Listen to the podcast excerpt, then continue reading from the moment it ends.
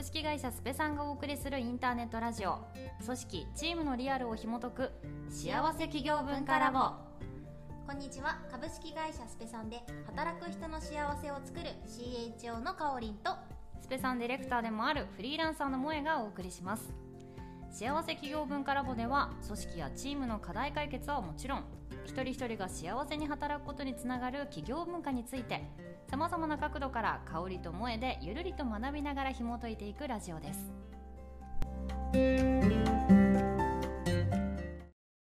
はい、ということで、まずはちょっと最初にお詫びですね。先週はちょっとバタバタいろいろありまして、お休みをさせていただきまして、すいませんでした。すいませんでした。はい、すいませんでしもう、はい、あの佐藤が完全に体調を壊したっていう。た。失礼しました。ごめんなとんさいでも。ないです。むしろみたいな、ゆっくり休んでくれてよかったみたいなありがとう。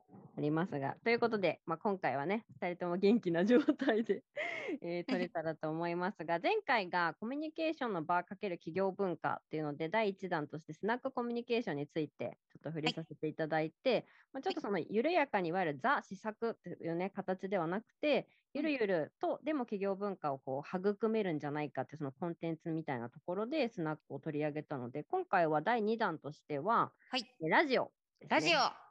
取り上げたいなと思うっております。まあ、結構音声はだいぶじわじわと上がってきてるなという感覚ははい皆さんの中でもあると思うんですけど、まあ、結構それを社内のそういうえコミュニケーションだったり企業文化に取りあの取り込もうっていう人たちもいると思うので、なんかその辺、まあ、なんでラジオっていいんだろうねとか、んそういうところをちょっとかおりんさんとお話できたらいいなと思っております。そうですね。ラジオね、はいうちでもやったもんね、ラジオ。やりましたね。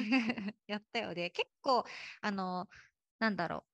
企業文化情勢とか、企業、社内ラジオとかで調べると、結構いろんな会社さんがやってるんだなって、事例の記事とかがね、出てくる、素晴らしいなと思ってはい。見てますけど、なんかあの、社内にこう発信するものみたいなところで言うと、割とテキストだったら社内法とか、うんうん、進んでるとこだったらこう動画でそうですね。ね、やってたりするじゃん、YouTube とかさ、なんかあの、なんだろう、社内メディアに乗っけるための動画みたいなうんありますね。感じでさ、創業者フィロソフィーみたいなものうん。を動画にするとか、結構あったりするし、まあ、社内法、動画メディア、あとは、まあ、いラジオだよね。うんうんねうん。まあ、あの、ちょっとインタラクティブになるけど、かかっこイベントみたいな感じで、ビジョン共有会みたいなものとかね、やってたりするのがあるけど、何が違うのか。まあみんなそれぞれうんいいところあるけど、ラジオがこんなに流行ってんの？なんでなんだっけ？みたいなのはちょっとうん考えられるといいよね？っていうところですよね。そうですね。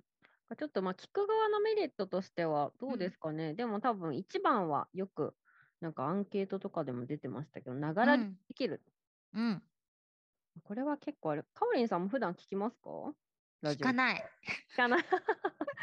ね、でもやっぱ聞聞こうって思い始めて、だいぶなんかこうお気に入りの何かができないと、多分習慣的に聞くっていうのは結構ラジオ好き、めっちゃ好きな人と全然聞かない人はだいぶ二極化するかなと思うんですけどうん、。あ、でもラジオっていうものは聞かないけど、あの、ほぼラジオか、ポッドキャストあそうとか、ですねあの、オーディオブックとかうん。は、耳すごいからの情報は。聞いてる、なんかあの、お、お化粧、現代人だな、自分って思うんだけどさ、なんかもうお化粧、朝起きて、おはようって言って、お化粧しながら、なんか聞くとか、あご飯作りならがら聞くとか、もうなんか。何かしながら、ながら、ながら、それがながら聞きなんだね。えーそうですね。ながら聞きできる。うん、すごい便利だなって思うね。やっぱ聞きやすさのハードルが低いっていうのはやっぱありますね。あるね。あるある。うんあるね。ある。でさ、その聞きやすさみたいなところで言うとさ、そのやっぱ参加する側もう、うん例えば社内で社内ラジオやってますとかって、一応リアルタイムでも、なんかオンエアみたいな感じでやってますってなったとしても、なんか、なんて言うんだろう、か勝手に安安全っていうか、うん。あの、絶対さ、突然さ、はい、じゃあ、かおりんさんどうですか？とかって振られることないじゃん、ラジオって確。かに。なんか学校の先生に今日急に当てられるみたいなこととかない。安心感ねない。で、なんかその強制感で顔出してさ、なんか、うんうんう。うんなずいてなきゃいけないとかさ、なんかさそうやって言ってると、ね頑張ってってミーティング出てうなずいてる人みたいな感じに聞こえちゃうかもしれないけど、そういうことではないけど、なんか、いいじゃん、ほんと。ひっくり返ってさ、うんうん。ピッてやりながら、もう、言ったらもう、なんか、ご飯とか食べながらさ、ラーメンズズズとかやりながらも聞ける安心感あるじゃん。というか、まあ、そういうのは結構許容されるメディアっていうのはありますよね。うんなんか逆に、まあ、それこそ ASMR とかも流行るぐらいなんで、なんかこう、音が、うんなんかある意味心地いいし、無音すぎるとちょっとまあ違和感みたいなところもあったりするので、うんなんか自然うんうん音が混ざったぐらいで話してると、まあ、なんかよめっちゃうるさいところで撮ってるとちょっとあれかもしれないんですけど、うん逆にその辺方が心地よいみたいなのもあるかうもしれない。ん、あるね。なんかあの、これは普通に社内の施策みたいな観点で、一応 CHO だから、社内の観点、社内施策っていう観点でっていうふうに考えたときにも、このなんかながら聞きできるとか気軽に参加できるみたいなのって結構大きいなと思ってて、なんかこう、なんて言うんだろうな、社内のイベントをやりますとかなったときに、何を一番気にするかって参加率だったりするんだよね、なんかそう。ですね。誰がさ、一番参加、な参加できるじ、いやいつ、いつが一番参加できる時間なんだろう。この日ってでもミーティングがいっぱいだな、みたいな感じとか、うんじゃん？で、だけどラジオって、まあもちろんリアルタイムに流してる時は流してる時だけど、あの、基本別にいつでも聞けるというかさ、あの、うんアーカイブしておけばさ、いつでも聞けるし、その、なんて言うんだろう。リアルの場を動画で撮って見る。うんっていうのとは違うじゃん。だってみんなリアルで聞いてる人だって、そうじゃない人だって、後からアーカイブしたのを聞いてる人だって、情報としては同じものが回ってくるし、うんうん。空気感も何もないじゃない？うん。だから、時間をずれ、時間をずらして聞いたとしても、みんな同じ情報を受け取れるっていうのが、うん。なんかすごいいい。まあ、た文字とかもそうかもしれないけど、うん。ちゃんとこう、温度感とか生感をを伝えながらも、その、なんて言うんだろう、情報格差みたいなものとかが生まれづらいっていう、すごい間を取ったいい施策だなって思うよね。温度感が伝わるっていうのはありますね、確かにね。あと、ちなみにあれらしいね、あの、これはさ、ラジオの何がいいんだろうって調べてたらさ、はい。出てきたやつだけど、あの、脳が活性化するらしいね。うーん。それはあれですかね、多分その BGM 的なものとか、適度なお音が流れてる状況がってことですか？あ、きっとあるのかもしれないけど、なんかそこに書いてあったのは、あの、音音声メディアってえ映像、視覚情報がないから、うんうん。これってどういうことなんだろうって想うんうん像をしたりとかするらしいんだよね。確かに。で、想像することによって前頭前野っていうところが働いて活性化するんだって。で、そうするとうん集中力が高まったりとか、なんかその行動意欲が上がったりとか、うんみたいな感じがうんうんするみたい。ああ、なるほど。すごい。脳的な効果まである。ね、すごいよね。ななんかテレビとかぼーっと見ててもそこは働かないらしい。ああ、でもそうですね。視覚情報がない分、やっぱりそれ補うのに自分の脳みそというか頭で考えざるを得ない部分があるっていうのが逆にいいのかもしれないですね。ね、そうみたい。だからさ、これ完全に私の偏見な可能性あるんだけど、あの、なんかさ、昔ながらの定食屋さんとかさ、町中華屋さんとかさ、行くとさ、ラジオ聞いてるおじいちゃんおばあちゃんとかいいるじゃんめっ。ちゃいますね。ですごい元気でさ、もうさ、私なんて暗算とかめっちゃ不得意なのにさ、なんかもう、すごいパッパカパッパカこうさ、うん。はい、ラーメンね、みたいな、はい、チャーハンね、はい、40円みたいなさ、あラジオ聞いてるから、なんかこう、ずっとこう脳の回転も良くて、頭がいいのかしらって、あのふと思ったっていう。あ、でも関係ある可能性ありますよね。ね、どうなんだろうね。なんか、えーテレビぼーっと見てるよりも、ラジオ聞いてる方が、あの、脳が活性化されて、なんか良さそうっていう。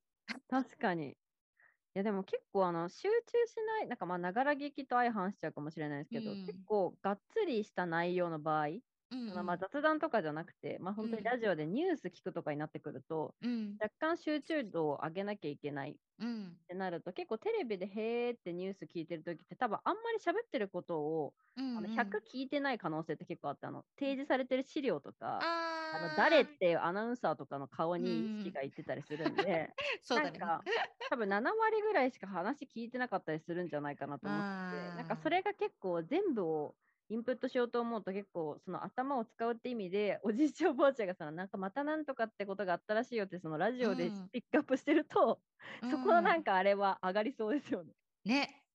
ほんと。いや、ラジオいいじゃん。みんなラジオやろう。い。ねえ、い。いいね。脳のか集中力上がって、業務効率上がるかうんもしれないですからね。ラジオいいよね。で、いいです。どうせなんか知らないとやつを聞かれるよりは、社内のことを聞いてくれた方うがん。いいから、ぜひって感じで。ね。ね。逆にこうなんか話す側というか、その、うんうんうん運営側はい。のメリットとしては、まずもう導入するのが簡単っていう。いやー、そうですね。うん。確かにな。だから、あれ。ですかね。それこそ、まあちょっと、今、まあ、この形のポッドキャストとかだと若干、まあ、うん。アカウント登録するとかはあるかもしれないんですけど、でも今みたいに、例えば、まあ、遠隔だったら、 Zoom で、あのうん。うん収録した音声アップロードすれば OK みたいなところもうんありますし、うん。あとまあ本当、 Voicy さんとか、あのうん。音声プラットフォーム上だと本当なんか iPhone でピッてうん押したらただただ喋って、はい、もうアップローうんドできますみたいなの、うん結構ツールも今増えたりとか確かにしてるので、うんなんかあれも用意してこれも用意してって、まあもちろんこだわろうと思ったらよりいいマイク買いたいとかいろいろ出てくると思うんですけど、うん。でもなんかまず始めるにはめちゃめちゃなんかいいですよね。そんないいねコストもかけずに。うん。いや、すごいいいと思う。やっぱこのさ、忙しい、こういう社内施策やってる人って自分もそうだけど、めちゃめちゃ、なんかねなんて言うんだろう。あの、私が忙しいですってことが言いたいわけではなく、やっぱや、や、やれ、やれ、やることがいっぱいあるというか、やりたいことがいっぱいあうんだと思うん。っててさ、なんかこう、終わりがないから、あれもやったらもっと良さそうう、んこれをやったらもっと良さそうみたいな風になる領域だと思っていて、で、そうすると、その一個の施策に、しかもそれがどれだけのそのなんか、あの、パワーを持つかっていうのがわからない中で、めちゃくちゃ投資するってできないじゃん？うん時間的にも。ってなった時に、できるだけその導入ハードルが低くって、その運用コストも低くてっていうのってすごい大事だなと思うと、うんあの、これはね、マジで大事だと思う。本当本当に。この簡単っていう。大事。実際これあの結構やっぱ続けてこられてまだ確かに14回目ですけどこれ、うん。でもやっぱり継続しやすいなっていうのはありますね。そのなんかまあ記事書かなきゃいけないも結構大変だし、まあ、動画撮るのももってのほかだし、もってのほかでは3回で終わったもんね、私の動画。なんかやっぱりそれだけのあの例えば編集も必要だったと思うんですよ、動画の時ってがっつり。うん。うん。なんかってなった時にやっぱまあ編集入れたとしても、まあ、音声の方がうんあのまあ、誰かをアサインするにしても、なんかそのスケジュール調整とか場所の確保とか、うん。いろいろ必要な、まあ、タスクというか、あれが少ない中でも結構でも、あのがっつりした話から緩い話までうん。全部できるっていうのは大きいですね。ね、そうだね、本当、うんね。アーカイブもね、簡単だしね、うんその今編集とかしなくても、ほぼ本当プツプツってやればいいだけだからね。うんうんはい。後ろに BGM ペイって乗っけるとかね、なんか感じだから。良いですね。良いだよね。あともう一個はうんその、これも試作的な観点でいくと、そのまあ声だけだから、結構その参加ハードルが低いというか、話す側のハードルも低い。なんか、可愛いお化粧してないととか、ニコニコしてないととかじゃなくて、今、これ、ズームでつないで撮ってるけど、もう途中でこんな髪の毛、ウェーイって駆け上げたりとかしながらさ、わーいって撮ってるけど、なんか、そういうハードルも低いうん。し、このでもハードルが低いっていうのはこの巻き込んでる人が増えるっていうのすごくあると思ってて、うん。社内の施策でこれクライアントさんの案件であったものだったりするんだけどあのやっぱ動画撮るから参加してくださいとか出演してくださいとか結構ハードルて高いね。ハードル高いよねちょっと嫌ですみたいなえこうんれで全社員に公開ですか、うん。顔見えちゃいますかみたいなのといかますよね、そりゃ。でもそうだよねって思うんだよね。だけどラジオって、まあ、声だけだし、うん。うん。割とその映像に出てくださいとか、なんかよりもだいぶハードルが下がるから、うん。ね。で、しかもさ、パーソナリティがいるからさ、そうちゃんとですね。こう、ね、そのパーソナリティがきちんと機能してれば、うん。あの、なんていうの、そんな難しいことをさ、こう講演とかじゃないからさ、うんうんうん。なんかセミナーとか講演じゃないから、あのその人はある程度ありのままで、コンプラとかだけ気をつけてもらって話してれば全然問題ないっていうのがあって、うんそうすると多分今までその社員の皆さんの前にポッと出てきづらかったあの社員の方とかでも、うんこね、こういうのに参加して、参加しやすいっていうのはすごくいい、巻き込める人が増えるっていうのはめっちうんゃいいなうん。ね。っていうのはありますね。他になんか、それ以外で、まあ、うんうん運営する側、聞く側、それ以外とか、なんか、もっとまるっといいことってあるかうんうんな。今でもあれですね、かおりんさんのその話から、スペさうんうんんでも、あのラジオうんうん企画何回か、それこそパーソナリティ変えて企画的にやってたと思うんですけど、うんなんかその時もやっぱりあの参加してくれる人、うんなんかあの喋ってもいいよみたいな時間をそれこそあのパーソナリティがずっと喋ってるだけじゃなくて、あのじゃあここからはいいよって言ってこうあのオフィスでやったと思うんですけど、ああいう時もなんかまあちょっと声出してみやすいですよね。声出してみやすいよ。うん出してみやすい。確かに確かに。いやー、そうね。それ大事だよ。そういう参加ハードル。ゆなんか、緩くてもいいという。そうですね感。みたいなね、感じ。あの時はでもお便りとかもやってましたもんね。お便りやった。私、うんあの、すごい面白かったんだけど、あの、匿名じゃん、お便りって。別になんか、ペン、そうそう。なんかペンネーム大喜利みたいな。うちの会社の場合はさ、ペンネーム大喜利みたいな感じになってさいやでも面白かった誰だよって誰だよ、この誰だよ、このああだ名っていうのをやったりとかしながら。でもっちゃんってすごくこう、なんか、あのファッションが個性的で可愛いから、ちょうどその時期になんかピックのベレー帽をかぶってたんだよね。ですね。で、あの、そのなんか愛情を込めてみんなからこういじられた梅干しとかさ、ケチャップと か、あとなんか。いろいろ言われて、なんかそこに、萌えちゃんがいつもかぶってるその帽子っていうか、そう、萌えちゃんがいつもかぶってる梅干しは何味ですか？みたいな。そうでもね、そういうのもやっぱりなんかなかなかこう、社内の人とコミュニケーション取ってないとそれは出てこない質問だと思う。あれはな 愛を感じました。なんだっけ、かつお味。かつお梅です、かつお梅。かつお蜂蜜梅ですか？って言ったら、いやいや、蜂蜜ほど甘くないんで、かつお味です。あれこうどうでもいい私コメントの言い返しっていう。裏で聞いてても大爆笑だった、一人で。そういうのがね、あるとやっぱり、次のコミュニケーション、またリアルで会った時盛り上がりますからね。うん、盛り上がる。でパ結構その、うちの会社では萌えちゃんがこうパーソナリティ、あゲストか、あれはゲストか。うん。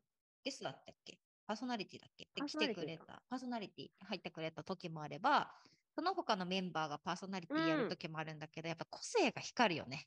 そうですね。うん。あれはすごい、確かにだから、ね、もうやりたい人がいれば、その運営者うん。だけじゃなくて、社内でうん。なんかやりたい人いたら、全然、なんかまあ場渡すよみたいな感じで、うん。結構やりたい人も出てくる会社もあるんじゃうんないかなっていうのありますね。いやー、面白かった。すごくうん良かった。あの、ぜひやってみてもらいたいなっていうのうん。がありましたけど、もえちゃんってさ、でも、こうやって今ここでも話してくれてるけど、実はさ、声のプロの人だから、いやいや。え、そうやろ。ご自身で、ご自身で Voicy もやってるんだよね。そうですね。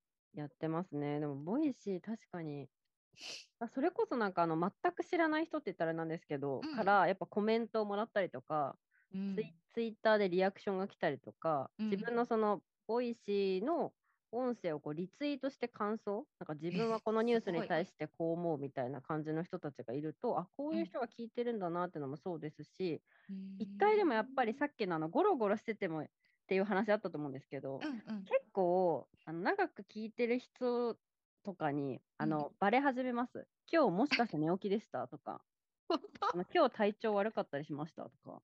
で結構なんか声はめっちゃ出ると思います。あのテンションと体調とあの感情の波が結構地味にあのうん継続してるとで出てくるのに気づく人たちが絶対いて 怖い。こうあの前こうベッドからむくりって起きてそのまま撮った時あるんですけど あの寝起き15分みたいな。うんまあ、なんか今日めっちゃ眠そうでしたねとかなんか結構自分の中で今日もう全然バッチリだわとか思っててもうん案外、いや、今日いつもより寝起きでしたねとか言われて、あ全然バレてるんだって思ったりします。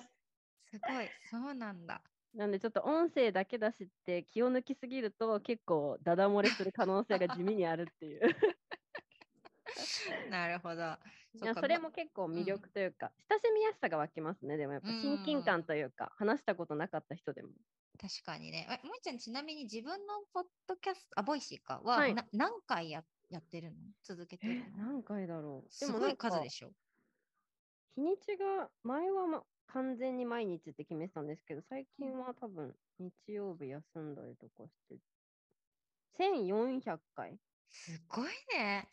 いやいや、でもこれ結構もう3年とか長い時間かかってるのでね。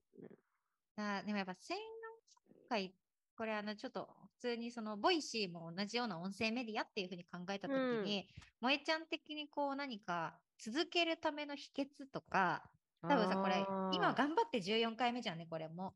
だけど、社内施策として続けるってなった時でもやっぱりさどこかのタイミングでさネタが尽きたわーいとかさ疲れちゃったわーいとかでどこかでプツッと切れちゃう時とかあると思うんだけどなんか続けるコツをぜひあの先輩として教えてほしい。いやいや。でも確かにネタの問題はもちろんありますもんね。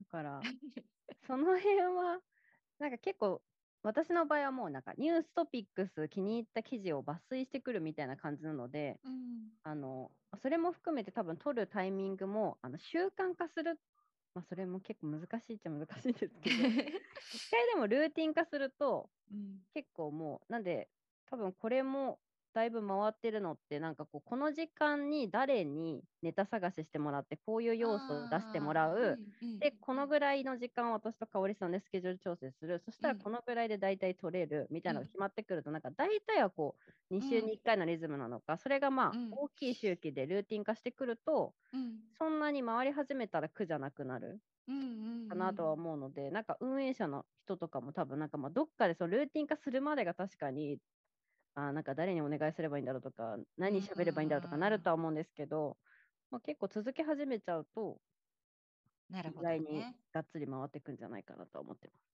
なるほど。じゃあもうちょっと、なかなか難しいが、一定頑張っ、ルーティン化するまでは頑張って、そこまではもう無理やりにでもスケジュールをもうだから Google カレンダーとかでも1ヶ月にうーん。1回なのか週に1回なのかはもう自動的にこう予定繰り返しでスケジュールが入るようにうん。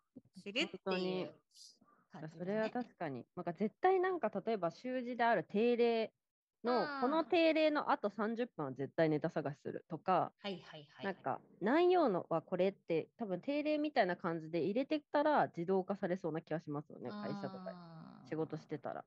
なるほど。うん。まあ、あとできればでねも誰かいた方がいいですね。これもそうですけど、なんか一うん人、運営者一人で多分自分がパーソナリティやってアサインしていかないと自分が動かないと回らないになりすぎると、あの結構しんどくなる可能性はまあなんか最初初期じゼロじゃないと思うんで、はいはいはい。なんか一緒にやってこうみたいな、だからもう一人、二人とかでやれたら、まあ、リマインドがてら、あれってどうなってるとか、で今回じゃあこっちでネタを探すねとか、なんかうんやり取りできる人がいると、その習慣も若干苦じゃなくなるなるほどね。の かなと思うので、確かに。一人で背負わないというのも一つあるかもしれない。大事だな。仲間を作るという。仲間を作る。それめっちゃ大事。あの、確かに、あの、前、これ、萌えちゃんがいてくれてるから、あの、こんな風にじゅ、まあ、まだまだ14回だけど続いてるけど、YouTube やった時に、うん基本一人だったんだよね。あの、うん。うん。編集手伝ってくれる人いたけど、一人。そう、なんか自分でこう、中身をさ、言って考えて、うん自分でさ、カメラセットしてさ、自分で、はい、こんにちは、みたいな、やるみたいな。でもやっぱ自分が何喋ったか一番分かってるから、そうですね。あらあらの編集まで。では自分でして、あとテロップとかつけるのだけやってねとかってやったとしても、なんかもう、疲れちゃったってうんなっちゃう。いや、本当にそれありますよね。だからなんかまあこれの場合は究極もしなんかこう会社で、まあ、また今度別のネタでね部活とかうん触れようと思ってうんうんますけど、うんまあなんかやり始めて途中からラジオ部とかで一緒にやりませんかってこう部活にしちゃうっていうのもいい一つありかなと思います。確かに、めっうんちゃ良さそう。いやー、よかった。これまただいぶ喋り 腐ったね、これ。はい。ということですね。ありがとうございますこんなところでこと思いますが、思いますが、でも今回これあれですね、前回スナック、今回ラジオ、うん。でちょっと次に今話したそのコミュニティ、部活とかサークルみたいな、うんうんうんそういうのをちょっとまたトピックスとしては取り上げたいなと。うんうん。いう感じですかね。なん文化、企業の文化づくりには、割とそううん。いう場づくりとかって大事だったりするから、いろんな角度からはい。文化づくりと場づくりを考えていけるといいなという感じですね。はい。ということで今日もありがとうございました。ありがとうございました。は